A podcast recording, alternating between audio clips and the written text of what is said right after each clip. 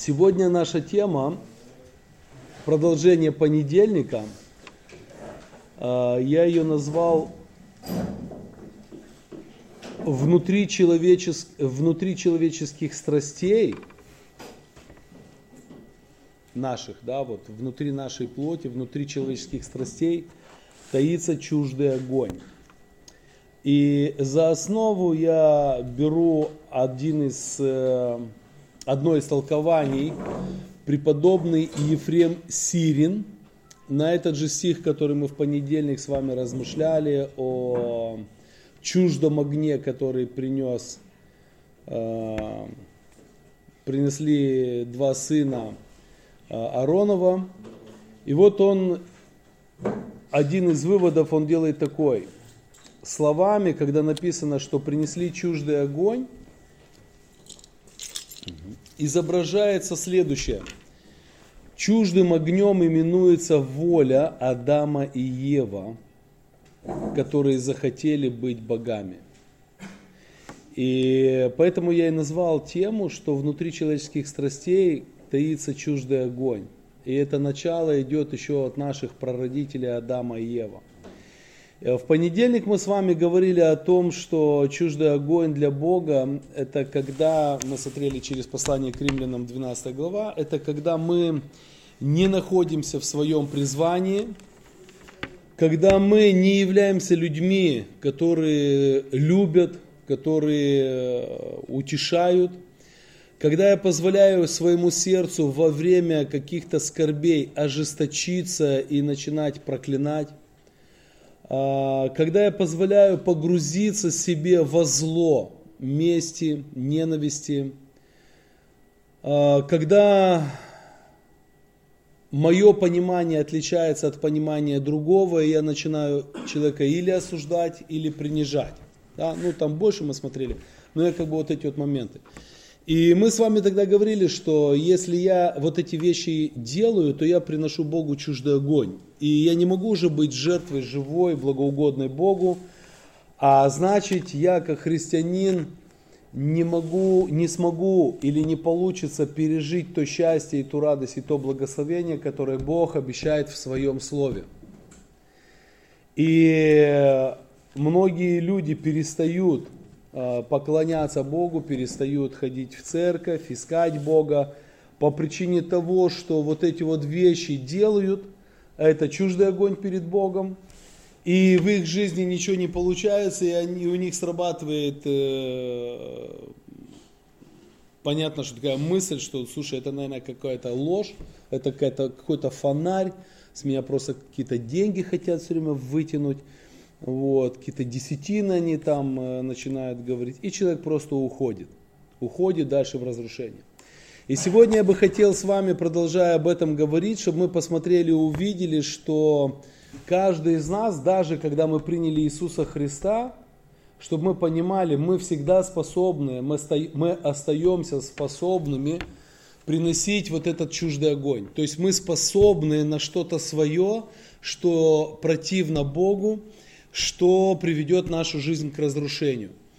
А, не надо думать, что если ты покаялся, если ты ходишь в церковь, в какую-то хорошую церковь, там твой лидер какой-то человек э, хороший тебе сказал кто-то, не надо думать, что у тебя уже по умолчанию все будет э, вот так вот ровненько идти. Нет. Внутри нас остается, наша плоть остается с нами, поэтому мы всегда остаемся способными принести пред Богом чуждый огонь, потому что он в нас находится на генетическом уровне.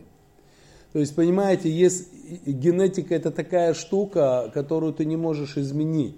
И каждый из нас в себе несет генетику своих родителей. Генетику своих родителей. И ты не можешь быть, э, если мама и папа у тебя есть, ты не можешь быть похож генетически да, там, на, друг, на, на других. Э, людей. Но э, с учетом того, что мы уже говорим больше о тех, кто принял Иисуса Христа, и для тех, кто еще не принял Христа, мы все время говорим, послушай, у тебя есть, тебе важно принять Христа, потому что без Него вот эта генетика, приносить всегда чуждый огонь, делать все время что-то плохое, она тебя будет разрушать всю твою жизнь. Но когда мы принимаем Христа, мы теперь должны понять одну вещь, что Он рождает нас свыше. Это новое рождение открывает в нас в новые качества. И дальше теперь у каждого из нас есть ответственность развивать эти качества, чтобы вот это чуждое прошлое угасало, потому что оно все равно во мне есть, чтобы оно угасало, а новое Христово, чтобы оно возгоралось. И поэтому апостол Павел говорит, возжигайте огонь Духа Святого, да, то есть возгревайте его. Во, как всегда, все испортил. И первый момент, который бы хотел с вами посмотреть, да, я его назвал этот первый пункт, э, стать несчастным, стать несчастным. Это уж давайте скажем так, будем говорить все равно о верующем человеке. Стать несчастным легче, чем стать счастливым. При всем том, что ты принимаешь Христа, тебе легче стать, прожить несчастную жизнь, чем счастливую. Это не говорит о том, что ты обречен ни в коем случае, потому что благодаря Христу у нас есть рождение свыше, но мы четко знаем, даже эта пословица атеистическая, труд и терпение, да, труд облагораживает человека. Так если мы посмотрим через Священное Писание, духовный труд делает нас людьми. Если мы просто верим, что я поверил в Иисуса Христа, и Он дальше теперь будет мою жизнь налаживать и делать все хорошо, послушайте, у тебя, вот у тебя гарантия, что быстрее всего ты проживешь несчастную жизнь по имени христианин. И как часто мы говорим, эта жизнь никого не будет привлекать. Люди будут, которые знать тебя, они никогда не захотят пойти в церковь. Никогда. Э, в Бытие, 2 и 3 глава, если так просто поверхностно пройтись, э, когда Бог сотворил человека и дал повеление человеку для того, чтобы э, дал, отдал повеление только для одной цели, чтобы мы с вами прожили счастливую жизнь и могли исполнить свое предназначение в этом мире. Когда Бог дал заповедь Адаму и Еве, да, ну давайте Адаму, но Адам все равно Еве сказал, Адаму Еве. Когда Бог дал вот это повеление, то в этом повелении для человека радость, жизнь и реализация самого себя. Поэтому, когда мы сталкиваемся с тем, что Бог нам что-то повелевает, Он говорит, я через эту заповедь хочу помочь тебе реализоваться. Без нее ты не реализуешься. И знаете, как, когда мы покупаем какую-то технику, мы все с вами очень хорошо понимаем, что если я буду а, использовать эту технику по предназначению, потому как написано в инструкции, это тот все четко соблюдать по инструкции, эта техника прослужит весь гарантийный срок и больше гарантийного срока. Если я даже не открою инструкцию и буду пользоваться, как мне нравится, тыкать, как я хочу, если взять стиральную машинку, то закладывать сколько хочу белья, или горячий борщ буду ставить в холодильник. Слушайте, эта техника умрет до конца гарантийного талона. И когда ты придешь э, э, в мастерскую, они первым делом что разберут, обнаружат проблему и скажут, уважаемый, вы открывали вот ту книжечку, которую вам дали? Нет. Э, ремонт за ваш счет. И ты можешь сколько хочешь кричать, они тебе докажут, что ты неправильно использовал э, эту, э, неправильно использовал э, там стиральную машинку или холодильник. Так вот, друзья, священное писание, заповеди Бога – это инструкция жизни каждого из нас. И мы очень часто видим в этой инструкции такие слова, если ты будешь делать, а если ты не будешь делать. Да, это четкая инструкция нашей жизни. Это очень четкая инструкция нашей жизни. И когда Бог дал повеление человеку, а в повеление, внутри этого повеления жизнь и радость и реализация себя, посмотрите, что делает дьявол.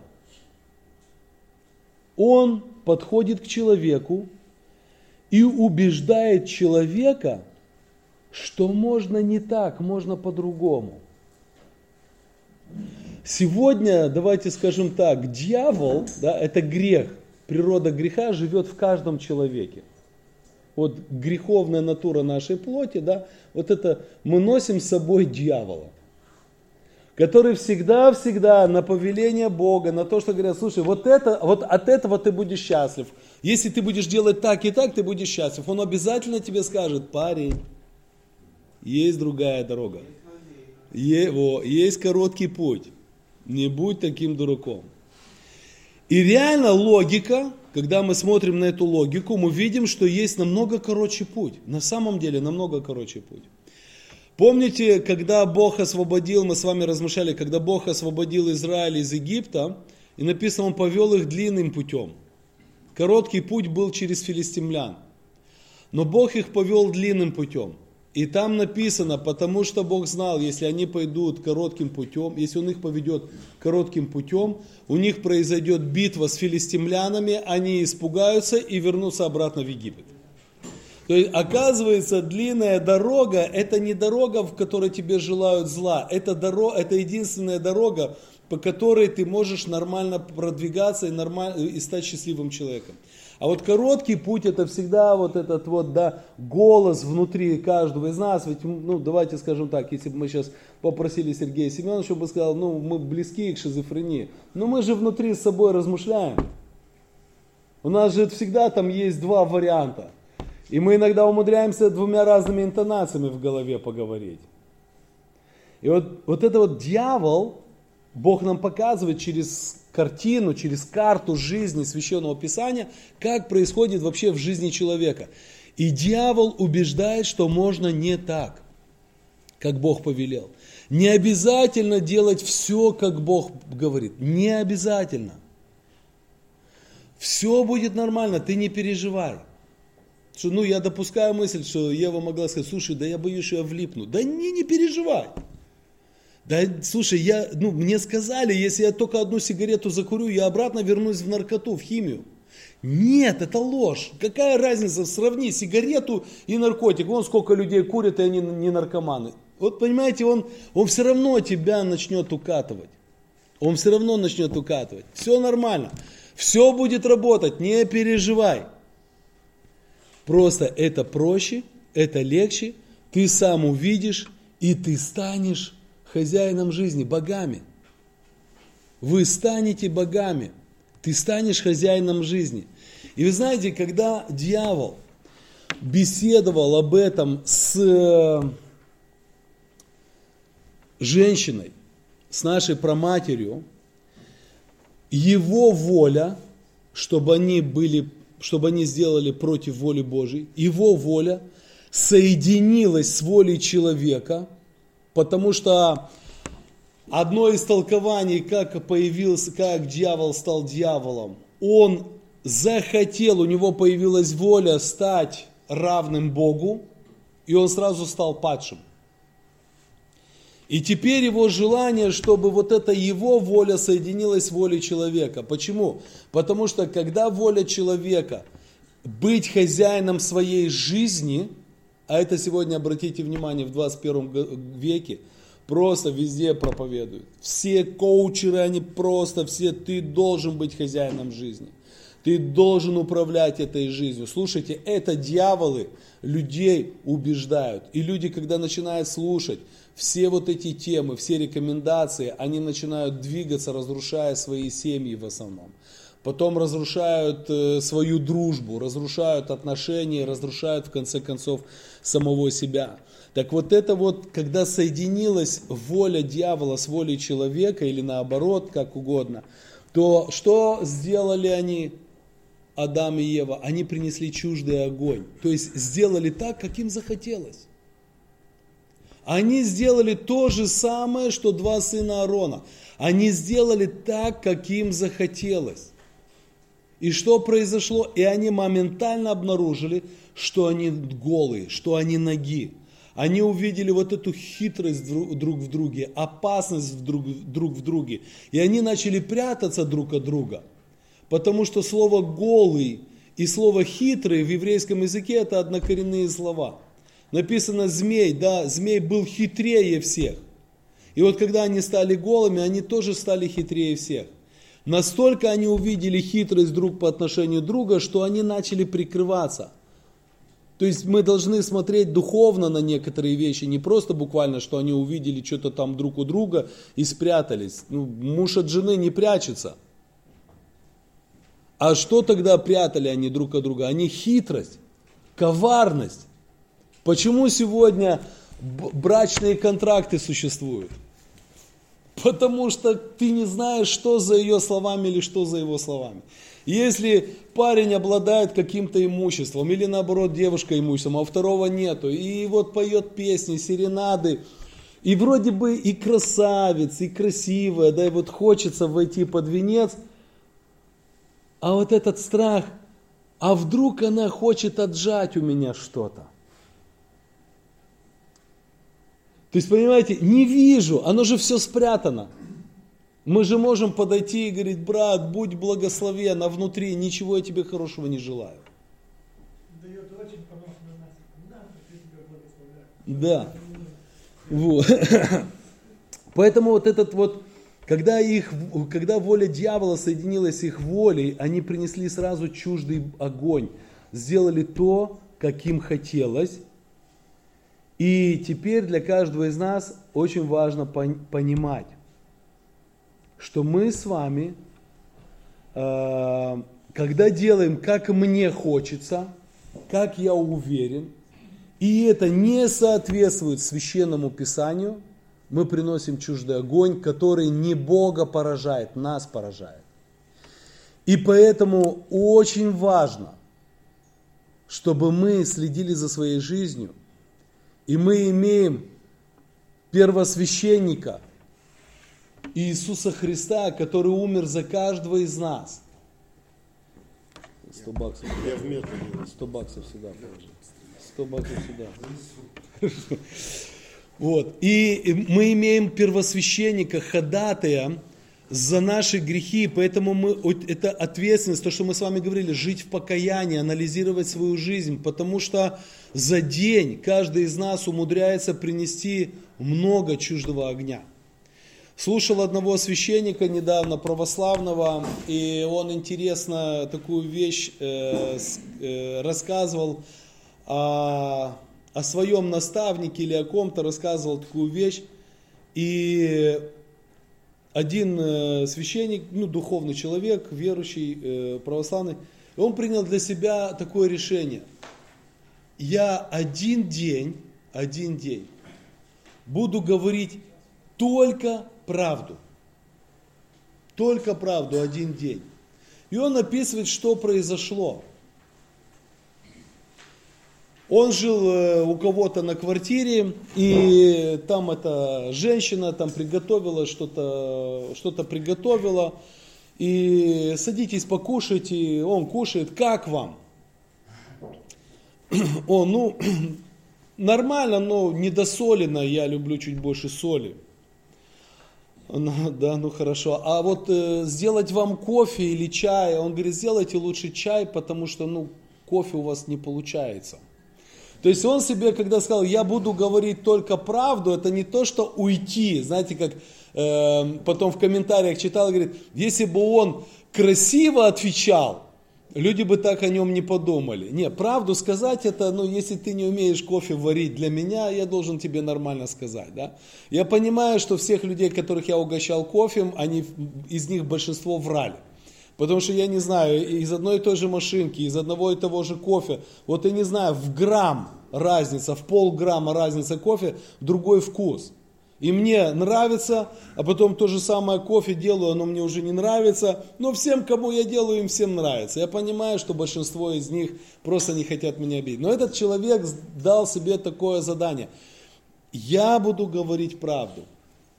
Короче, он там еще что-то, и она испугалась и звонит э, там священнику, он ехал на службу, и она звонит ответственному священнику и говорит, с батюшкой таким-то, таким-то, там что-то, ну, какая-то проблема у него. Он что случилось? Да он какой-то сегодня не с той ноги вставший. Ну и тот думает, не знаю, посмотрим, как-то служение перед Богом в алтаре. Ну и он приезжает, он, э, мир тебе, мир. Э, слушай, ну, как у тебя сегодня? Да, слушай, голова болит, там сахар скачет, настроение что-то у меня сегодня так себе и ну, так себе все. А ты сможешь? Он говорит, а он, а он, у него это состояние почти все время. Просто когда его спрашивает священник, батюшка главный там, он говорит, слава Богу, все хорошо, все прекрасно. Ну, короче, этот батюшка его уже друзьям там начинает звонить. Что такое? Что? К вечеру его замучили звонками, может быть вызвать врача, может быть то, что с тобой происходит. И он просто в конце вечера всех, э, там я не знаю, как он их собрал, или э, через группу какую-то, или что. И он им говорит, послушайте, посмотрите, что с нами происходит. Я просто один день для себя принял решение жить честно, говорить только правду. И вы все к концу дня были уверены, что я нуждаюсь в госпитализации. Все. Понимаете? Вы можете себе представить, в каком мире лжи мы живем? То есть о чем это говорит? Что мы согрешаем перед Богом. Мы приносим чуждый огонь. Ведь когда я боюсь брату сказать правду, для его же блага, вот чтобы не обидеть, не огорчить, это чуждый огонь. Я же ему не позволяю меняться. Я ему не намекаю на то, что ему нужно меняться. Это чуждый огонь, который против меня. Не против брата, не против Бога, против меня. Поэтому мы нуждаемся в покаянии. Благословен Господь, который пришел в этот мир, и через Иисуса Христа мы имеем вот эту вот милость, милость. И теперь, но теперь мы должны понимать одну вещь, что когда произошел грех, когда произошел грех наших родителей, то мы уже на, генетически, на генетическом уровне рождаемся, имея внутри себя дурное начало, дьявола. Да, дьявол это все, что против Бога.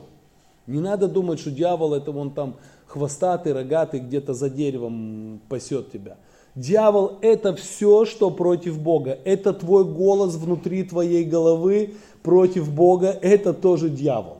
Это дьяволос, да, то есть э, пойти против Бога.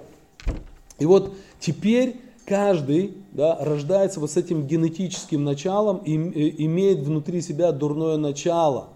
И у нас больше теперь силы есть сделать что-то плохое, чем что-то хорошее, чем исполнить Божье повеление.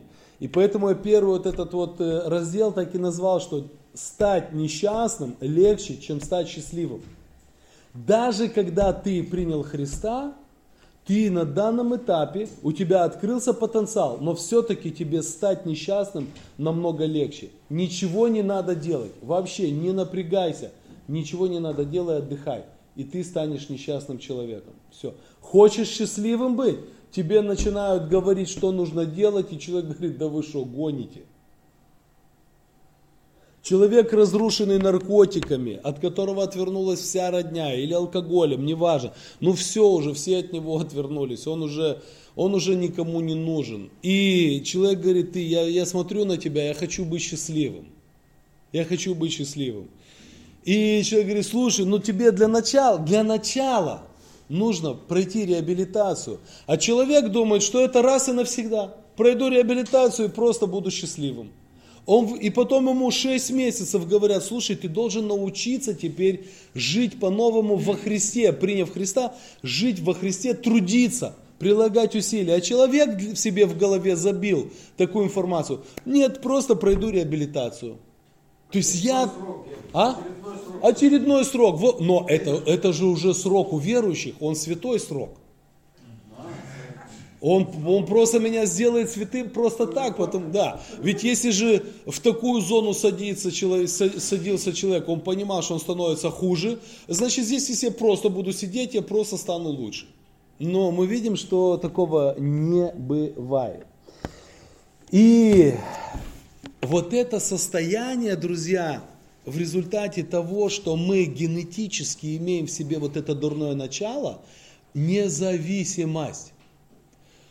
Как часто вы слышите вот эту фразу или с фразы синонимы со, с фразой независимость? Вот эта же фраза, знаете как? Ты, что ты меня учишь, я сам знаю, как делать. Не надо меня учить. Да что вы все от меня что-то хотите? Я сам справлюсь. Я лучше знаю. Муж жене, жена мужу, дети родителям, родители э, своим родителям, в обществе. Вот это независимость. Это проявление, максимальное проявление дурного начала. На это дьявол толкнул, потому что когда ты не делаешь по воле Бога, ты входишь в состояние независимости. Я Бог, я делаю, как я хочу, я лучше знаю. И вот эта независимость человека как раз опускает во все зависимости, которые только можно себе представить. Сколько в этом мире есть зависимостей?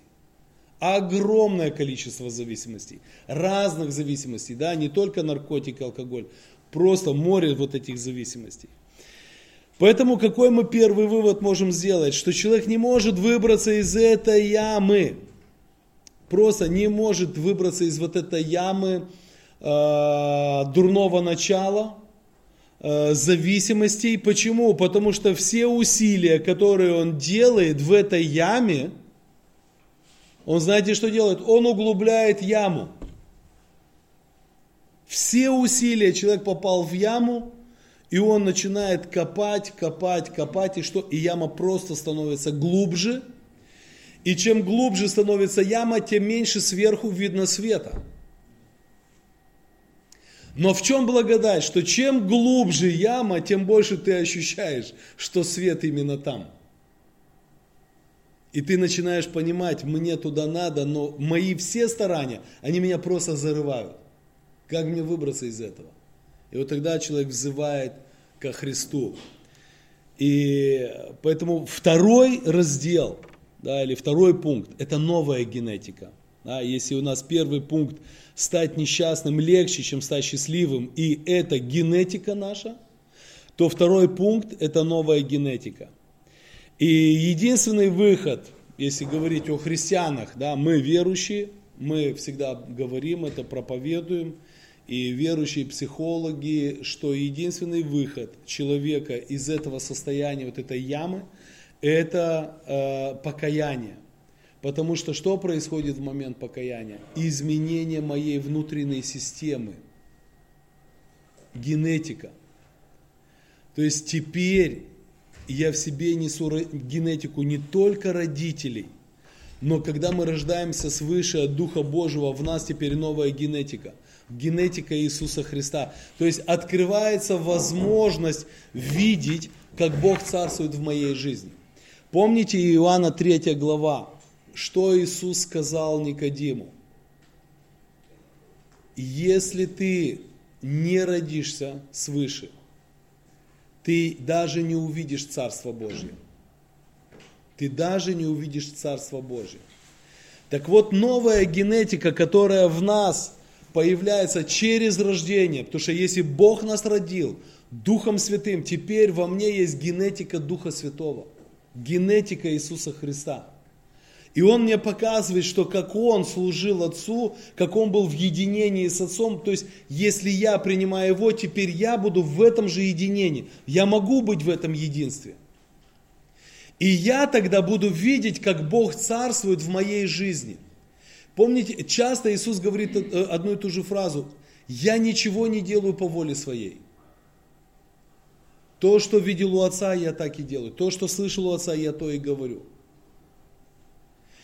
И вот это раскрывает в нас то, когда мы делаем и когда мы слушаем и говорим то, что Отец нам говорит, и делаем то, что говорит нам Отец, исполняем Его волю, то мы начинаем видеть в своей жизни, как Бог царствует. Потому что что такое увидеть Царство, э, царство, Божие, царство Небесное? Это увидеть, как небеса царствуют в твоей жизни, как в твоей жизни просто все меняется, просто все меняется. И вот теперь, когда живет человек в покаянии, да, у каждого из нас ей есть ответственность. И я хочу прочитать текст, и чтобы вы дали ответ. Вот в чем вопрос. Вот в чем вопрос. Мы родились свыше, приняв Христа, мы родились с вами свыше. В нас есть генетика Адама и Евы, то есть согрешить, сделать свою жизнь несчастной. Но родились свыше, и у нас теперь есть генетика Иисуса Христа. Я прочитаю текст книга Левит, 10 глава. Это когда умерли сыновья Аарона, Бог дает определенное повеление Аарону, и в этом я вижу какой-то намек, первый шаг, который в себе нужно воспитать, чтобы на самом деле мы видели Царство Бога в своей жизни, как Он царствует, чтобы мы могли подниматься вверх, а не опускаться вниз. Я читаю книга Левит, 10 глава, с 6 стиха. Арону же и Элизару и Ифамару, сынам его, Моисей сказал, голов ваших не обнажайте, одежд ваших не раздирайте, чтобы вам не умереть и не навести гнева на все общество. Но братья ваши, весь дом Израилев могут плакать о сожженных, которых сжег Господь. И из дверей скинии собрания не выходите, чтобы не умереть вам. Ибо на вас илей помазание Господня. И сделали по слову Моисея. Как вы думаете, один из первых шагов какой? Чтобы нам подниматься вверх, а не опускаться вниз. Чтобы нам развивать в себе генетику Христа, Духа Святого – и подавлять, и уменьшать, сокращать воздействие генетики наших прародителей. Да. Быть в тени, исполнять э, волю Божию, исполнять заповеди. Если в нашем случае, то это в репцентре. Э, в церкви. В церкви, да, читать слово, молитва. Очень хорошо. А еще что? Есть первее, есть что-то? Не искать себе оправдания, не сожалеть о том прошлом. Супер соточку. Это очень тяжело, то, что произошло у Арона. Вы представляете себе, он утром просыпается и узнает, что два его сына погибли, потому что принесли чуждый огонь. Мы с вами размышляли, чуждое это что-то из прошлого, что нас разрушает. Это от наших прародителей грех. И какое повеление здесь дает Господь, когда он обращается к корону священнику. А в Новом Завете написано, что мы царственное священство. Мы священники Бога нашего. Он нас делает священниками в этом мире. Как только ты принимаешь Иисуса Христа в свою жизнь, ты становишься Его священником в этом мире для других людей, чтобы служить Творцу. И один из моментов, очень классно. Сережа просто красавчик, слава Богу. То есть, что Бог говорит, когда Он говорит Арону и Елизару и Фомару? Голов ваших не обнажайте, одежд ваших не раздирайте. Дом Израиля может плакать, а вы из дверей собрания не выходите. На вас или помазание. И я себе написал, что другими словами, что Бог говорит не входить в состояние печали по прошлому. Знаете, когда ты жил в кутерьме прошлых страстей, веселья, и если мы говорим о человеке, который ну, от этого разрушалась его жизнь, он утомился от этого жить, он приходит в церковь, и он, когда идет в церковь, он понимает, что я сейчас иду туда, где практически ничего нельзя – то есть вот так человек идет в церковь. Но я вынужден, потому что если я останусь там, мне конец. И чтобы жить, я иду туда, где ничего нельзя. Все хорошее сейчас у меня заберут. Сигареты, девочек, порнушки, насилие, воровство. Вот сейчас они у меня все это отберут, но я хочу жить на дискотеке, тусовки, все, закрытая тема. Я не знаю, как я буду жить, во какую серую мышь я превращусь. Они у меня сейчас все заберут. Но я хочу жить. И почему я говорю первое, вот это первое самое важное? Потому что на самом деле, когда ты приходишь и тебе аллилуйя, слава Богу, ты теперь в объятиях Иисуса Христа. И этот момент покаяния, это так классно, это так трогательно, это ты, вау, классно, классно. Но потом ты же выходишь, и ты ходишь по этому, и, и вот это видишь, и это видишь, и это, и тебе грустно стало, и ты знаешь, как эту грусть развеять. Так вот, и это называется, знаете, как, эх, жаль, что мне нельзя, вот жаль, что нам нельзя вот это, вот, вот если бы сейчас было бы все хорошо. Так вот, другими словами, что произошло и что Бог говорит Арону? Не входи в состояние печали по прошлому, по утраченному.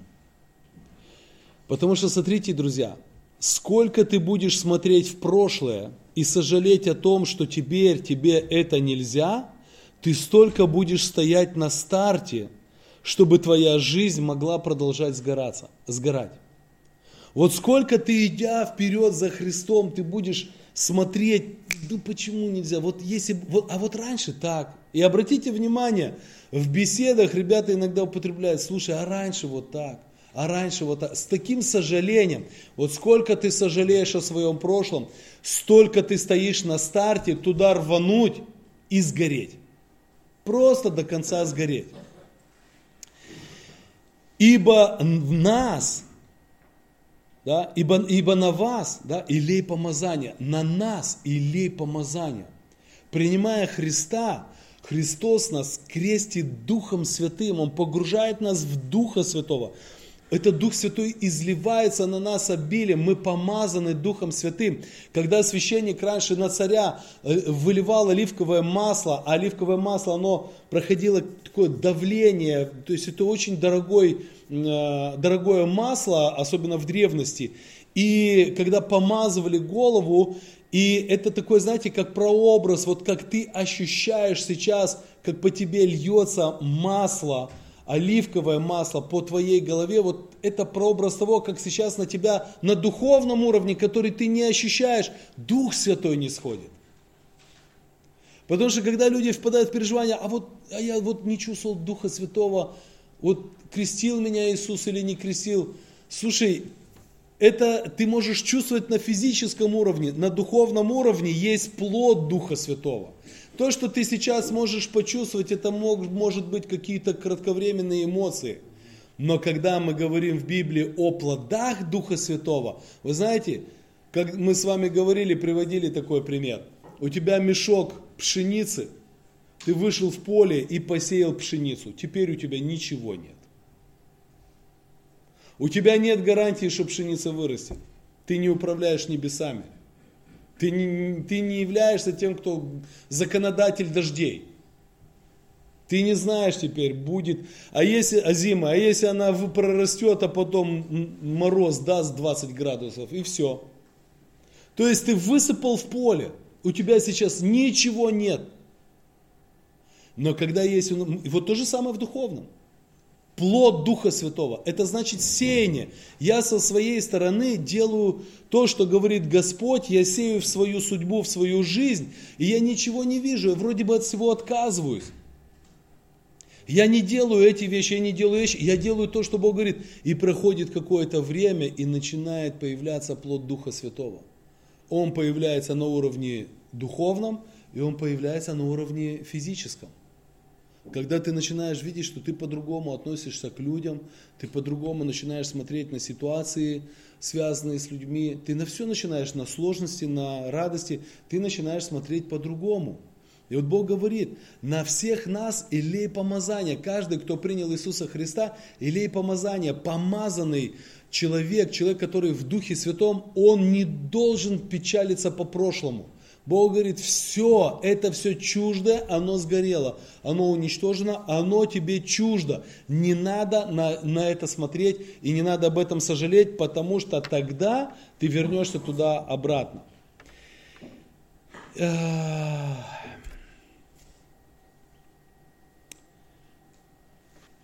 Иисус сказал такую истину, она написана в Евангелии, это касаясь продолжения этого текста. Когда человек возложил руки на плуг, что он не должен делать? Почему? Его борозда начнет искривляться. И знаете, э, в армии нам говорили так, что я не помню сейчас, но на тысячу метров, если твоя мишень, если ты вот смотришь, и у тебя в прицеле сбито там на полмиллиметра, то через тысячу метров это несколько метров. И когда Христос говорит, что за ним невозможно идти, то есть это Христос говорит, ребят, это говорит э, Тора и это говорит Новый Завет. Христос говорит, невозможно, чтобы человек шел за мной, если он вот возложил руки на плуг и смотрит назад, а что сзади интересует? Как было? Как отдыхал, как веселился? А здесь что? А здесь пахать надо. Потом ты получишь урожай радости. Но вначале нужно пахать. И вот это называется шаг веры. Шаг веры это не провозглашать. Я ничего не буду делать, Бог обо мне позаботится. Ребята, это дьявол кричит. Это дьявол такое может проповедовать. Ничего не делай, все будет хорошо. Нет, как раз вот это и есть шаг веры. Я не поступаю так, как поступал раньше. Я не утешаю себя так, как утешал раньше. Я теперь начинаю пахать, потому что Иисус мне сказал, если я буду вот это делать, то через определенное время я увижу очень серьезные изменения в моей жизни. Вот это называется вера. Когда я с этим не соприкасался, я этого не делал, и мне это не дают, чтобы я сделал, знаешь, заплатили, а потом сделай. Нет, мне говорят, ты паши. И вот это вот идти по этой борозде, это твои друзья идут, слушай, смотри, развели шелопуха какого-то, да, что там, сек, сектанты тебя, да, попутали все-таки тебя сектанты, да. Ну, ну давай, давай, посмотрим, посмотрим, да, сколько вот прикалываются. И ты идешь среди этих приколов, как Ной строил свой ковчег. Да, там наверняка люди прикалывались тоже. Молодец, Ной, сколько до моря? Как ты будешь его тащить? Ничего, море ко мне придет. Бог сказал, что море ко мне придет, когда я буду внутри ковчега. Вот ты, Ной, дебил полный. Да, и вот здесь вот ты, ты от чего-то отказываешься, ты начинаешь прокладывать эту борозду, ты взялся за плуг, ты идешь за Иисусом, и тебе со стороны говорят, ты дурак, есть же более короткий путь. И ты просто говоришь, Господь мне сказал, что будет результат. Вот это называется вера. Вот это называется вера. Никогда ты сидишь на дереве, и тебе говорят, прыгай, я тебя поймаю, да, ребенку папа говорит. И ребенок верой прыгает. А если он, да, пап, я верю, что и папа должен залезть, его еще, это не вера, это уже просто папина нужда вытащить его с этого дерева. Так вот, когда человек, Иисус говорит, что если ты положил руки на плуг и начинаешь озираться назад, ты начинаешь с этой борозды против твоего желания, в ту сторону, в которую ты голову повернул, ты начинаешь медленно, но уверенно сдвигаться. И вы знаете, что происходит через определенный момент, если на доске нарисовать? Вот она цель, которую тебе поставил Христос. Вот здесь ты начинаешь делать эту, отсюда начинаешь эту борозду сделать. Здесь вот огонь чуждый, да, то есть это тут, тут, где ты погибал. И вот ты для себя принимаешь решение идти, идти за Христом. И вот ты идешь, идешь, идешь и начинаешь потихонечку смотреть назад. И знаете, вот у человека начинается такое небольшое, небольшое, небольшое отклонение, отклонение, отклонение. И в итоге ты просто идешь, и тебе не надо уже голову никуда поворачивать. Почему? Потому что ты идешь по направлению к тому, что твоя жизнь будет разрушаться. Ты уже просто прямиком смотришь на, свою, на, на то, что тебя будет разрушать. Поэтому и Христос говорит, что положив руки на плуг и озираясь назад, человек идет в никуда. Ребят, первый шаг очень тяжелый идти за Христом, потому что это шаг не смотреть в свое прошлое, не смотреть, а вот сейчас бы кайфануть, а вот раньше я кайфовал, а вот еще что-то. Нельзя на это смотреть, потому что ты сто процентов туда придешь. Ты должен это разрушить. И самое, самое плохое, что, если мы говорим о репцентре, самое плохое, что ребята в репцентре чуть-чуть становятся здоровее, поправляются и начинают многие рассказывать о том, с таким смехом, знаете, с приколами. Мы там один раз зажигали, вообще просто капец, ты что там прикололись, был там такой чудик среди нас. Ты, ты о смерти, ты о смерти рассказываешь в приколе? Вы знаете, я бы хотел послушать свидетельство человека, который проснулся в морге. И понял, что он в морге. И мало того, он смотрит, еще скальпель над ним занесли. Вы знаете, я думаю, что он, я думаю, что он не будет в своей жизни много рада, или проснулся ночью, а там вокруг трупы. Я не думаю, что он будет рассказывать об этом с радостью, он будет рассказывать о тех ужасах, которые он пережил. Да, Валечек? Знаешь, мы когда-то поднимали этот вопрос, и я помню, когда я задавался этим вопросом, почему вот так мы делаем, Мгм. я понял, что людям просто не о чем говорить. Кроме как тю- э, тюрьмах, о точках, телках, метелках, просто не о чем говорить. И если в жизни кого-то еще там были какие-то моменты, где он работал, он может об этом говорить. Ну, из прошлого такое, что-то светлое, да, то в остальном просто не о чем говорить. И вот мы начинаем, чтобы, знаешь, как мы ж коммуницируем, мы социальные, и вот мы, чтобы найти коммуникацию, о чем мне говорить с наркоманом, буду об этом говорить. Потому что, слушай, ну я этим наполнен. Если бы я был наполнен другим Словом Божьим или там проповедь посмотрел, слушай, я вчера у Шевченко слушал, прикинь, вот это а ты как думаешь, давай разберем. Об этом, ну, это же не то. Тут не кайфанешь, не посмакуешь, так что, знаешь, как в разговоре уже вены перетягивает. А вот там в том дерьме, вот комфортно, классно. Сто процентов, сто процентов. Вот, вот поэтому Бог Моисе- через Аарона, да, вот он показывает, да, вот чуждый огонь. То есть, слушай, вот они пусть там плачут, печалятся, ты не, не оголяй го- э, голову свою, не рви на себе одежды, не выходи из скини собрания. Ты помазанник Божий. Ты помазанник Божий. Они могут плакать, ты не можешь плакать. Вот те, кто без Христа, они могут плакать, что у них дозы нет, ты не имеешь права на эти слезы. И вот то, что Валик сказал, очень, это, знаете, почему я говорю, что на первом этапе пути, потому что, как Валик правильно сказал, часто ребятам не о чем говорить.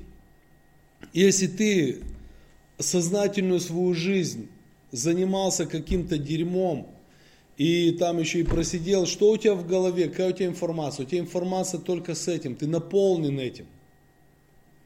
И, а человек, знаете, как привык, особенно если он там где-то мог представить из себя что-то, если его там видели, слышали, спрашивали у него его мнение, и тут он приходит, у него кроме вот этого болтающегося дерьма внутри ничего нет, но ему ж хочется, знаете, показать какой. И он начинает вот это дерьмо доставать. Поэтому почему этот первый шаг, он очень сложный. Как вывод во втором э, пункте. Для каждого из нас очень важно, особенно на начальном пути следования за Иисусом, учить себя. То, что Валя говорил, да, читать, учить себя – можно сказать, заставить себя не смотреть назад, но искать себя в новом. Прочитать какую-то книгу. То, или спросить кого-то, слушай, кто из вас читал какую-то умную книгу? И там кто-то раз, там, Достоевского «Преступление и наказание». Ага, слушай, этот человек читал, прочитаю я эту книгу, и потом с ним пообщаюсь. Мне интересно, что он понял, и вообще смогу ли я что-то понять в этой книге. То есть посмотреть какую-то тему, подискутировать. То есть это начальный путь. Заставить себя учиться, развиваться, читать какие-то интересные для себя вещи, чтобы, то есть трудиться, чтобы потом, когда ты начнешь видеть эти результаты и плоды, ты начнешь от этого по-настоящему кайфовать. Потому что, знаете почему? Потому что плод Духа Святого, когда начинает в нас проявляться, каждый из нас, почему, почему начинает наслаждаться жизнью? Потому что каждый из нас начинает ощущать и видеть, что он нужен в этом мире кому-то. Он нужен кому-то в этом мире. Это самое главное для человека быть нужным. Самое страшное это когда ты никому не нужен. Вот тогда человек просто опускается. Да, Сань, ты хотел. Ты просто сказал за морг, я неделю назад Проснулся морг. Где был? в морге. Ага. Я там с 9 утра до 3, э, до 2 дня провел, э, ну, вот, вот это время провел там. Я видел там такие вещи. Вот так вот такая пила, вот ножовка, да, вот берет череп и вот так вот разрезает, все туда так вытащил, знаешь, и, вот знаешь, это человеческая похоть от череп. Да не смотри просто и все туда, знаешь. Я мог не смотреть. Я посмотрел, вот мозг так, мозг, все эти внутренности. И вот мне такое как бы пришло, вот то, что Гена сказал, и Ваня, это все совместить. Из, из своей жизни, из своего опыта. Я сейчас не бью кулаком грудь, но я стараюсь что-то записывать, что-то читать. Еду вот и слушаю там Шевченко и еще вот э, то, в центре. Наполняться этим, потому что я эту картинку до сих пор, вот в морге, я возвращаюсь, я до сих пор э, не могу вот Избавиться. вот всплывает и все. Я хочу, как бы, знаешь, ну, забыть это, не смотреть это, не вспоминать это. Но оно вошло в меня. Потом еще себя начинаешь представлять, что когда-то тебя так распиливать начнут. Да, и вот что Гена сказал, что если проснуться в морге. Ну, по сути, мы все проснулись в живом морге, когда Да. утопали вот в этих наркотиках, в Ну, лично я жил вот в этом аду и вот в этом морге. И я хотел жить, и я не знал, как жить, как стать здоровым, как быть свободным. Жесть. И, и о том, то, что мы сейчас говорим, вот эта тема, что вот э, взял этот путь, ну иди уже. И Павел говорит, э, простирайся вперед, не оглядывайся назад. Вот эти вот воспоминания. Сейчас, признаюсь, бывает такое там, раз какой-то там грехов, греховное какое-то там Наслаждение. там, да. И я всегда беру пример, то, что вот Петр тогда, когда э, пришла мысль, Иисус, э, ну, э, Петр сказал, что ты Сын Божий, тебе это Бог сказал. Когда, Да не будет с тобой этого. да, отойди, сатана. То есть мы можем, которые, когда они на гору зашли, и там тоже Петр свое начал пущить. там, Да, да, да. Небоскреб отстраивал. Когда наполняешь этим словом, то, что Валя говорит, ну вот я стараюсь сейчас так это делать. Потому что я не хочу в этот мор. Сто процентов. Сто ну, процентов. И, и когда, когда начинаешь это вот вспоминать, это с- кого-то притормозить. Ну, в общем, Сто процентов. Да, Валечек. Я бы хотел это, знаешь, э, мы, вот, когда человек устал от этого всего, то, о чем сами говорили, вот прям внутри, это, это то состояние, которое, ну, я думаю, каждый переживал, когда ты, ну, ты устал, ты понимаешь, что завтра одно и то же, встал на движнячку, м, милиция, полиция, не знаю, там, съехал, не съехал, поймали, не поймали, лег, ну, убитый, не убитый, лег, э, утром думаешь, нет ничего, ну, утром встану, будет плохо, кумаришь, встаешь ночью, тебя ломает, ну, короче, ужасно. Э, И, в принципе, с этими событиями много разных событий сопряжено. И вот э, человек приходит в состояние поиска.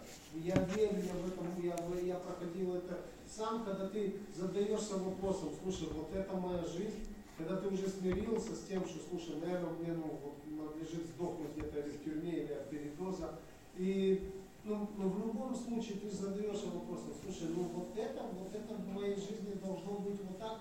И сердце приходит в состояние поиска. И когда в жизни, ну в моей жизни, в жизни других ребят, знаю, когда пришел живой пример, да, допустим, в моей жизни это был Марс, Мгм. я был тоже в чьей-то жизни, то, ну, то есть все мы для кого-то примером, то ты знаешь, как за надежду хватаешься. И к чему я это хотел, я сейчас забыл, но к тому, что, слушай, мы, э, ну, то есть нам хочется жить по-другому. Нам, мы, мы все-таки надеемся, что... Но пока этого другого не имеешь, смотришь назад. получилось, мы очень надеемся, что и у нас получится. Но вот это тяжело, знаешь, пере- найти в себе силы перебарывать себя, чтобы не возвращаться в этот понос, в рассказах не сма- смаковать, как нам там классно было.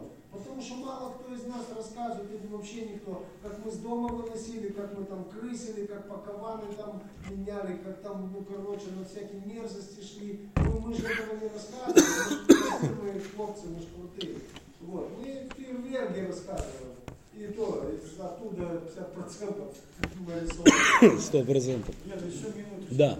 Так, ремарочку. Просто такое я ну, вспомнил место Писания и э, еще пришла такая мысль в этот мор. Вот в Библии написано, иных страхом спасайте.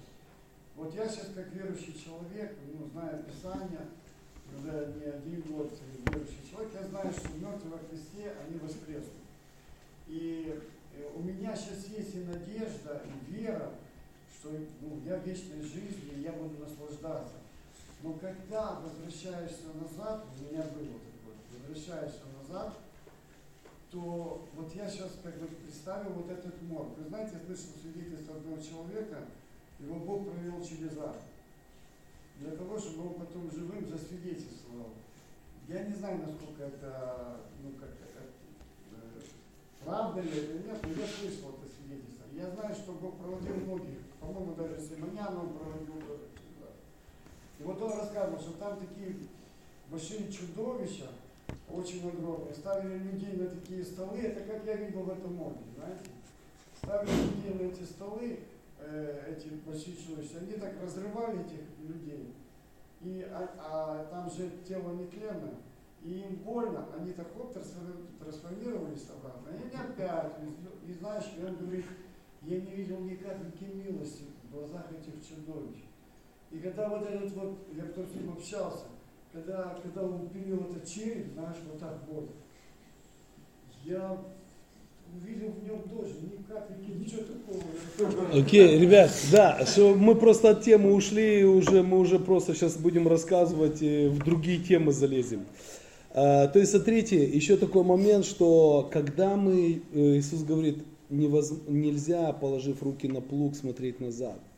Знаете, э, делать борозду, идти за плугом, наверное, это очень тяжело, никогда не пробовал. Наверное, наверное, очень тяжело. Но это наша жизнь.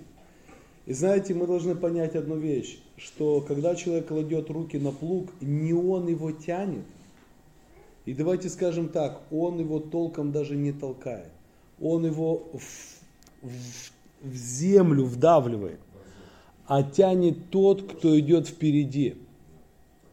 Слушай, я просто тебе это делал в деревне. Ты лошадь тянет, ты просто Да, то есть тот, кто, ну да, поэтому после тебя там ничего не росла, даже трава. Что на самом деле плуг надо, в- на плуг давят, да, на плуг давят, то есть мы должны давить на этот плуг. И если ты повернешься, тебя уйдет. Но не мы его тянем. То есть наша жизнь, даже периоды в нашей жизни, когда что-то сложно, мы должны понять, слушай, это не я тяну плуг своей жизни. Мы просто, Иисус впереди. Мы просто встретились с каким-то камнем, с какой-то почвой. Но если Иисус идет впереди, это не конь, который может устать. И это Бог, который строит мою жизнь, который создал поле моей жизни и разного вида почвы на поле моей жизни. И это поле, это поле моей жизни, которую мой царь создал, и он теперь впереди идет. И вот эти вот ситуации, которые мы в жизни иногда проходим, и мы, а, то есть это для нас, но не для него, потому что он это поле формировал. И он знает, где мы начнем. А-а-а. Говорит, Господи, как ты что не видишь? Мы все тонем, а ты спишь. Почему он спит? Потому что у него, он создатель шторма, бури, этой лодки и апостолов, которые в этот момент будут бояться. Они как профессионалы в эту лодку заходили. Заходи, Иисус, мы сейчас тебя перевезем, куда только скажешь. И посередине моря эти профессионалы будут вот этого э, Иисуса, который не профессионал, и Господи, тебе дела нет, мы тут помираем. Он как, он как спокойно спал, он точно так же спокойно встал, поднял руку, ему все равно штиль или буря. Он не проснулся, как, что, ой, ребята, да сейчас я все налажу. Не. Вот для него что штиль, что буря абсолютно одно и то же. И это он создатель всего. И он знает, что сейчас, когда я сяду с ними в лодку, я лягу спать, я знаю, что они меня будут будить и будут стоять на коленях и упрекать, что мне все равно, что они погибают. А смертью даже не пахнет. Потому что, ребята, никто из вас сегодня не утонет. Вы все умрете совсем другой смертью. Совсем другой смертью. Но сначала вы увидите мою смерть. И он спокойно. Вот понимаете, то есть мы, это, знаете, это, конечно, сейчас, когда у нас все у всех хорошо, это легко говорить. Но это единственное, что мы можем потом вспомнить, когда что-то где-то сложно в жизни, Господь, ну это, это же поле моей жизни, это же Ты создал. И я хочу, но здесь еще момент, я за ним иду. Это не то, что там в пивнухе проснулся с отрезанной рукой и такой, о Бог, ты поле мне создал, все нормально, ты не переживаешь. Не, парень, переживай, ты с поля ушел. Ты с поля ушел, ты не там, где Иисус тебя хотел видеть. Но если мы идем за Христом, и не надо, знаете, вот в этих ситуациях искать, мы, я корявый, наверное, вот я за это, за это. Слушайте, это папа, знаете, для нас, мы должны понимать, Новый Завет, он очень сильно все-таки отличается, но Завет на крови Христа от Завета на крови животных очень сильно отличается. Потому что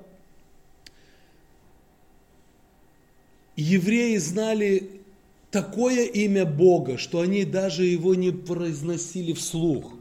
Яхве. Но Христос в 17 главе Евангелия от Иоанна говорит, я открыл им имя Твое.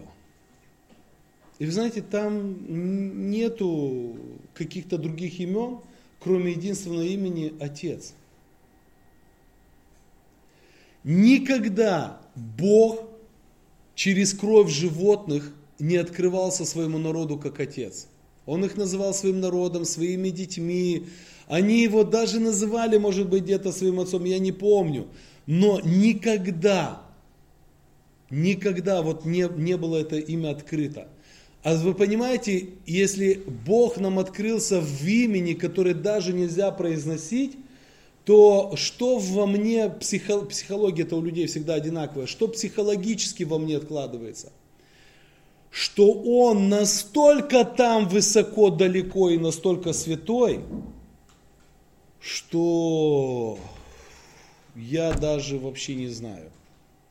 А я вот здесь тараканишка, вонючий бегаю на этой земле. Но когда Иисус говорит, я открыл им имя Твое, Отче, я открыл им имя Твое, я и Отец во мне, Ты Отец во мне, я в Тебе, и мы в вас, они в нас. То есть вот это Отец, Отец.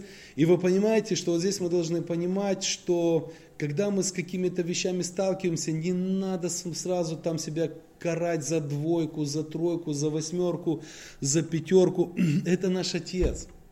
Это наш Отец. Ты пришел бы с десяткой, ты бы все равно проходил какую-то ситуацию в жизни. Почему? Потому что э, Бог хочет нас сделать сильными. И вы знаете, потом со временем ты смотришь, создается впечатление, что в жизни ситуации нету. А это, знаете, ты просто, ну, если привести в пример, есть вот боксеры, вот боксеры, да, вот, ну, кто занимался боксом, он знает, это так стрёмно выходить в ринг, но есть потом уровень, когда боксер без ринга не может, он, он жаждет выйти в ринг. Он знает, что в 12 раундов ты пропустишь много ударов в голову, ты потом год будешь лечить свою голову через свою страховую компанию, что у тебя заплывшее лицо. Но он так хочет в это выйти, он без этого не может жить. То есть для него выйти в ринг, как тебе сходить в ресторан. Как тебе, да, все, как тебе сходить в ресторан. И поэтому есть такие, вот Бог нас проводит через определенные ситуации, ты потом в своей жизни живешь, ты в своей жизни встречаешь ситуации, связанные с людьми, с чем-то еще, а ты на них не реагируешь вообще. Просто не реагируешь. Почему? Да потому что это естественное состояние жизни. Это нормальное, естественное состояние жизни. Да, Олег. Знаешь, я, вчера мы с Танюшей размышляли о том, вот, э, ну, насколько, как реагируют сегодня люди в мире во время вот этого беспокойства, которое не решает и завтрашних проблем, и, и очень сильно мешает жить сегодня. И я думаю, я, говорю, я делился с ним, говорю, слушай, ты знаешь, я, наверное, бы, э, я, я даже не могу представить, как, вот, как люди сего- сегодня живут без. Бога, без надежды, без упования. И как бы не было нам тяжело, как бы наши планы не менялись, ни, что-то там в жизни не кардинально не менялось. Вот кардинально прям ты не оставался без всего, или там без бизнеса, без, ну неважно. Слушай, у тебя есть кусок хлеба, у тебя, знаешь, есть моя семья. Жизнь, ты- да, здоровье. есть жизнь, и есть Христос. Слушай, ну даже если в этой жизни, слушай, эти 70, 50, 80, сколько Бог даст жизни, ну как бы не было, слушай, у тебя есть упование, есть Папа, есть Христос, есть тот, который за тебя, как твой адвокат, будет ходатайствовать перед Отцом. И сколько много сегодня, миллиарды людей, у которых этого всего нет. Да, Валечка, комментарий. Да, да, да. А вот э, получается, что Арон э, не знал Иисуса, ну, не знал Господа, если к нему пришли и сказали, «Мы переживай за детей и продолжай свои обязательства. Нет, э, смотри, естествен- естественные качества человека срабатывают. Бросить все и пойти назад. И Всевышний говорит, нет, ты помазан, все. То, что имеют право другие, ты не имеешь права. Здесь не вопрос знания, незнания Иисуса. Здесь естественное состояние человека э, в, неестественное, в неестественном состоянии. То есть это не ну, человек не живет в том, что у него каждый день кто-то умирает. Это неестественно. Почему в начале войны у всех ужас, а потом в течение войны у человека нет никакого ужаса. Человек вообще не боится, что его убьют. Да, в начале у человека естественный страх, что он умрет. Потом этот страх уходит, он вообще не боится смерти. Есть свидетельства с Великой Отечественной войны э, людей, которые, ну, там еще лет 10 назад были живы, и они рассказывают это в фильмах, когда рисуют, что в касках бежит. Никто в каске не бегал, каска ужасно неудобная была и тяжелая. И никто смерти не боялся, почему? Потому что ты знал, что ты все равно умрешь. Не сейчас, через 20 минут, не через 20 минут, завтра, потому что ты, его, ты пробегаешь, ты видишь, твой друг, все, мертвый лежит. И ты завидуешь. Потому что ты сегодня ночевать будешь в окопе с водой. А он уже все, он отмучился. Меняется психология человека полностью. Поэтому это неестественное состояние. Да, это ужасно, когда человек привыкает к смерти, но это неестественное состояние для Аарона. И вот это, почему я привю, это преломил. Когда человек приходит ко Христу, для него это неестественная среда. Это неестественная среда, это новое. Это поэтому мы стараемся иногда там раз, давай вот это, давай вот это, давайте вот это. В принципе-то э, духовному человеку ничего не надо, кроме двух-трех собеседников, чай, писание и все. Им никогда уже не нужна ни дискотека, ни тусовка, ничего не нужно им. Они просто вот от этого кайфуют уже. Но на начальном этапе человеку нужны фейерверки. Давайте церковь украсим вот так вот на праздник. А давайте так я вообще, я, ну, я все время говорю, ты, я вообще никогда, вот если вы мне не скажете, что церковь украсили, я даже не замечу, что ее украсили. То есть мне это вообще не интересно. Эти плафоны это интерьер, который должен быть светлым. Да, да, да. Вот сейчас начал говорить и увидел, что они висят. Мы настолько к ним привыкли, потому что мы не для них приходим. Поэтому это, это, вот я к этому преломил. Он э, не то, что он не знал Христа, он проповедовал Христа. Он не знал, как он придет, но он проповедовал Христа. Потому что все служение крови животных, это то, что придет искупительная жертва раз и навсегда. Это тень, а реальность идет. Слушай, мне в этой, э, в этом, в этой истории, э, в этих событиях, э, чуть-чуть я напрягся, когда задался вопросом, ну, Арон это ну, прям близкий Моисей, с которым ли- лично и, и Бог э, имел общение, и как он, ну, слушай, не пощадил его детей. Ну, меня просто, я чуть-чуть так представил это, не так чуть-чуть. Да, это очень сложно, но первое, э, мы живем в 21 веке, слава Богу, в стране, где нет войны. Они только вышли из Египта, где смерть, э, у многих из них детей убили. И Арон э, рос и был в своем возрасте чуть старше Моисея, он видел, как, сколько младенцев убили, потому что Моисейчик-то остался живой, а всех младенцев в то время убивали. И мы не мо... слава Богу, мы не можем себе представить, что такое, допустим, жить в Афганистане, страна, где последние 300 лет никогда не было мира, она всег- последние 300 лет всегда война. И там столько детей, которые выросли сиротами, столько детей, которые с детства видели смерть, напугай его смертью. Это нас смертью легко напугать, а их смертью не напугаешь вообще никак. Он вырос в этой смерти, он просто среди нее рос. Если И вот то же самое, что Саня рассказывал, да, у этого дядьки это профессия, он-то спать не может, а тот дядька сколько еще распилил голов с того дня. То есть, да, ты понимаешь, и он Саня не может забыть, что у него чувств никаких на лице не было. А какие чувства? Это он, это его рабочий, это рабочий день. Это равносильно тому, что, знаешь, как он бы пришел к Валику на работу, и, «Ой, ты этот чувак там с компьютером, машину через компьютер куда-то отправил. Капец, я- у меня это не выходит из головы. То есть у него, для него это работа. Поэтому мы должны понимать, что есть вот эти вот моменты, это очень тяжело, это очень, при том, что как бы, как, среди чего бы ты ни рос, это твое. Но я просто преломил к тому, что э, дети-то спасены. Бог говорит, послушай, не, не надо смотреть назад.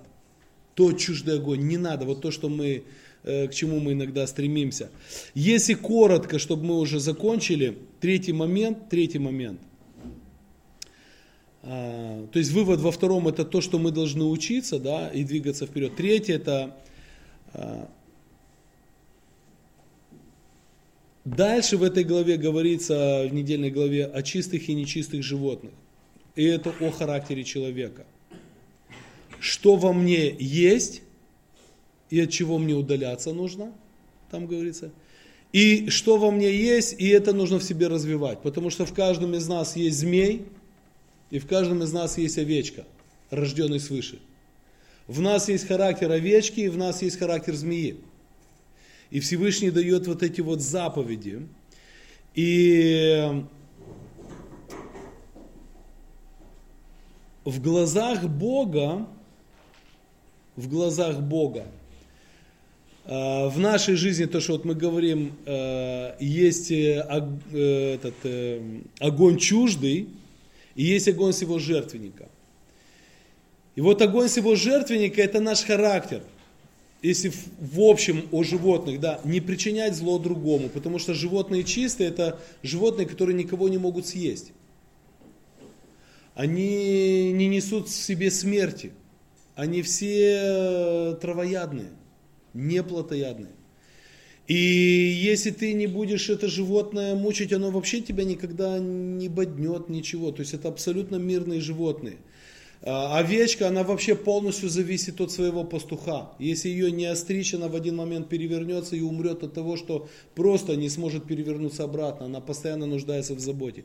То есть вот огонь с жертвенника Бога, это жить характером, не причинять зло другому, не пожирать других. Да, ну, то есть, знаете, как вот есть довести до состояния гнева человека, вот это я имею в виду, пожирать других. не копаться в чужих ошибках и падениях, да, это вот эти вот все, которые там питаются нечистотой, не смаковать падением других. И в книге Левит, 11 глава, 42 стих, э, там говорится о присмыкающихся, да, которые на четырех ногах животом по земле ползут, да, жив, ну, змеи и все, кто на чреве по земле ходят, передвигаются.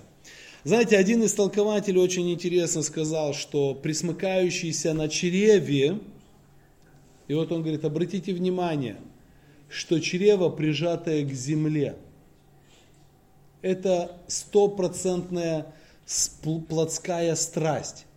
Это жить по страстям.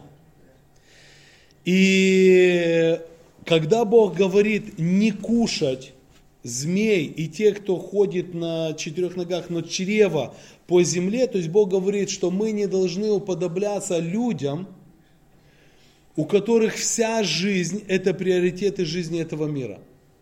Вот все, что в этом мире для него это приоритет – в сравнении с миром грядущим. То есть его вообще, вот он приходит в церковь ко Христу, чтобы в этом мире хапнуть все и жить вот в этом мире. Все, а вот, вот тот мир, это вот тот мир. Будет он, не будет, никто не знает еще, а вот здесь вот. Это человек, который готов ползать на своем брюхе по этому миру, чтобы добиться и получить желаемого для плоти. Вот это перед Богом нечисто. Вот это перед Богом нечисто. И Христос говорил, что вы не сможете служить двум богам, да, мамоне и небу. Ты не можешь, ты выберешь одного. Или ты будешь ползать на брюхе. Я не говорю о том, что мы не должны заботиться. Но это когда вся твоя жизнь, это только вот реализация в этом мире. Если я в этом мире не реализуюсь, то я зря прожил жизнь в этом мире. Многие люди сегодня так думают. Если я в этом мире не реализуюсь, ну, в понятии этого мира, да, если я не буду вот обладателем вот этих вещей или вот этих вещей, то я просто никчемный неудачник и зря вообще хожу в церковь. А Павел говорит такому человеку, если ты э, пришел ко Христу и вся твоя надежда во Христе на этот мир, то ты самый несчастный человек на земле. Самый несчастный человек на земле. Почему? Потому что ты проползаешь на чреве без Христа, но ходить в церковь будешь и будешь уверен, что ты спасенный. А мы с вами всегда говорим, что спасение имеет плоды Духа Святого. Вот, вы, вот два человека вышли, и оба говорят, я посеял, я сею, все, я, я этот, как его, фермер, я фермер. Как я могу проверить осень? Они вспахали, вот засыпали они что-то или нет. Я летом увижу, кто сел, а кто просто кричал «я фермер».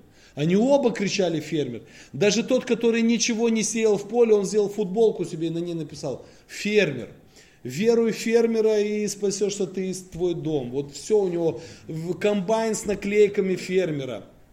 Он флаги с фермером, все, он сам песни фермера поет приходит весна, у него ничего из земли не растет.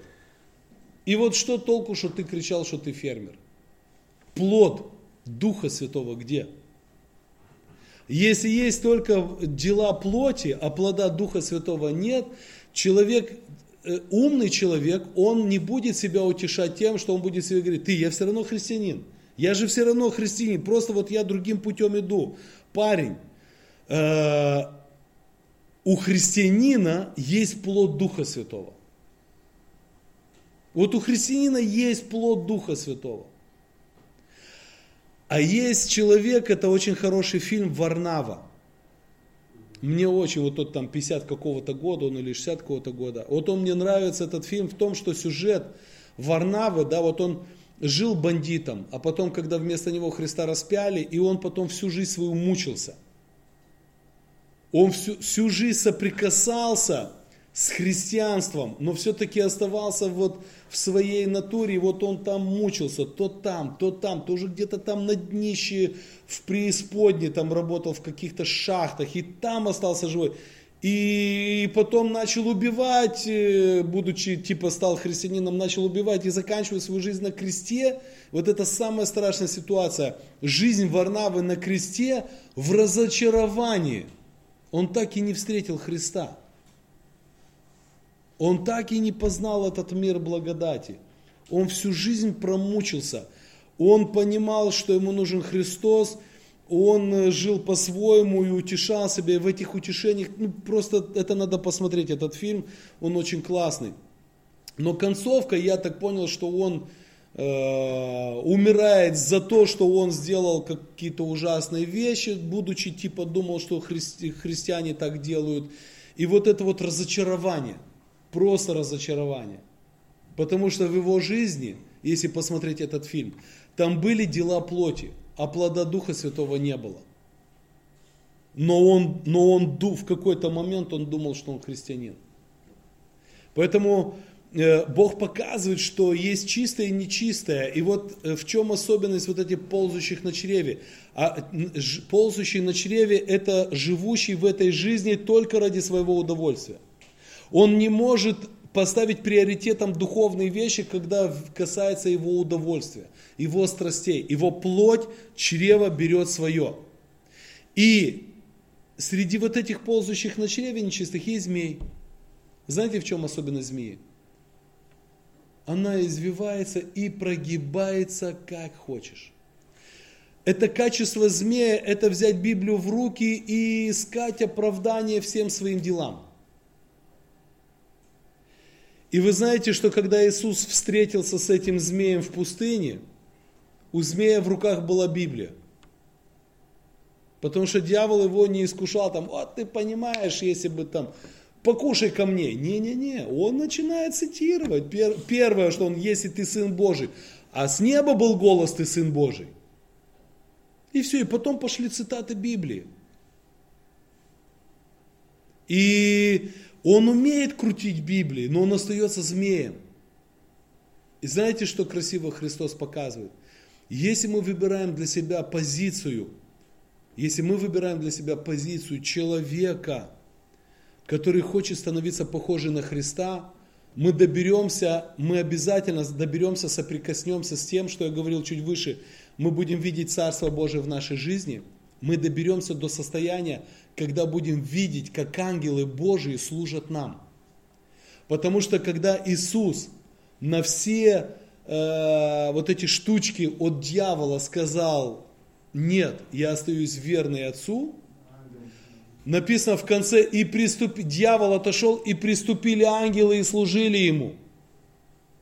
Так вот, Христос, Он же в пути земном, в пути земном, в Бога человеке, Он показывает путь человека, который принимает Христа. Что когда мы оказываем сопротивление дьяволу, в конце концов мы начинаем видеть в своей жизни, как ангелы Божьи просто тебе служат. Они постоянно служили. И Христос говорил, когда в Евангелии от Иоанна ученикам говорил, что вы увидите, ты поверил, потому что я сказал тебе, что видел тебя под деревом. А что ты будешь говорить, когда ты увидишь, как ангелы сходят и не поднимаются и спускаются с небес? То есть это обетование Христа каждому из нас, что первое вот это, вау, Иисус меня избавил от этого. Иисус говорит, эй, оставь оставь, это ерунда, от которой мы тебя избавили, она тебе просто мешала. Вот как ты будешь радоваться и восторгаться жизнью, когда ты будешь в своей жизни, по отношению к твоей жизни видеть, как ангелы с небес спускаются и поднимаются. О, вот где Иисус хочет видеть нас. Вот этот уровень. Не уровень все время с дьяволом, то лобзаешься в пустыне, то убегаешь от него, то лобзаешься, то убегаешь, да, вот это вот. Но всю жизнь в пустыне да, прожил э, в объятиях, дьявол же хотел тебя в этой пустыне держать, вот прожил в объятиях дьявола, но вот во время убегая, я христианин, потом раз опять лобзается с ним. И спроси этого человека, слушай, а ну расскажи, как тебе ангелы Божии приступили в твоей жизни и служили? Вот, вот этот вопрос, знаете, очень важен, когда для каждого из нас, слушай, я в своей жизни вижу ангелов Божьих, что они приступили, и вот просто вау, знаете, это такое вот как... И ты под, после этого, после этого что? Иисус исполненный силы идет. Его, его жизнь начинает исцелять людей. Его жизнь начинает людей вдохновлять. Она начинает людям давать какой-то, мотивировать на какие-то старты. То есть вот ангелы служат. Они тебя просто ведут и несут. А когда вот человек просто в этом горшке копошится, копошится, как червь, то сверху, то снизу. Да, глист это же тоже червь. И там вот это вот все ползущее по земле. И вот глист, он то сверху, то снизу, снизу вот этой своей природы, жизни.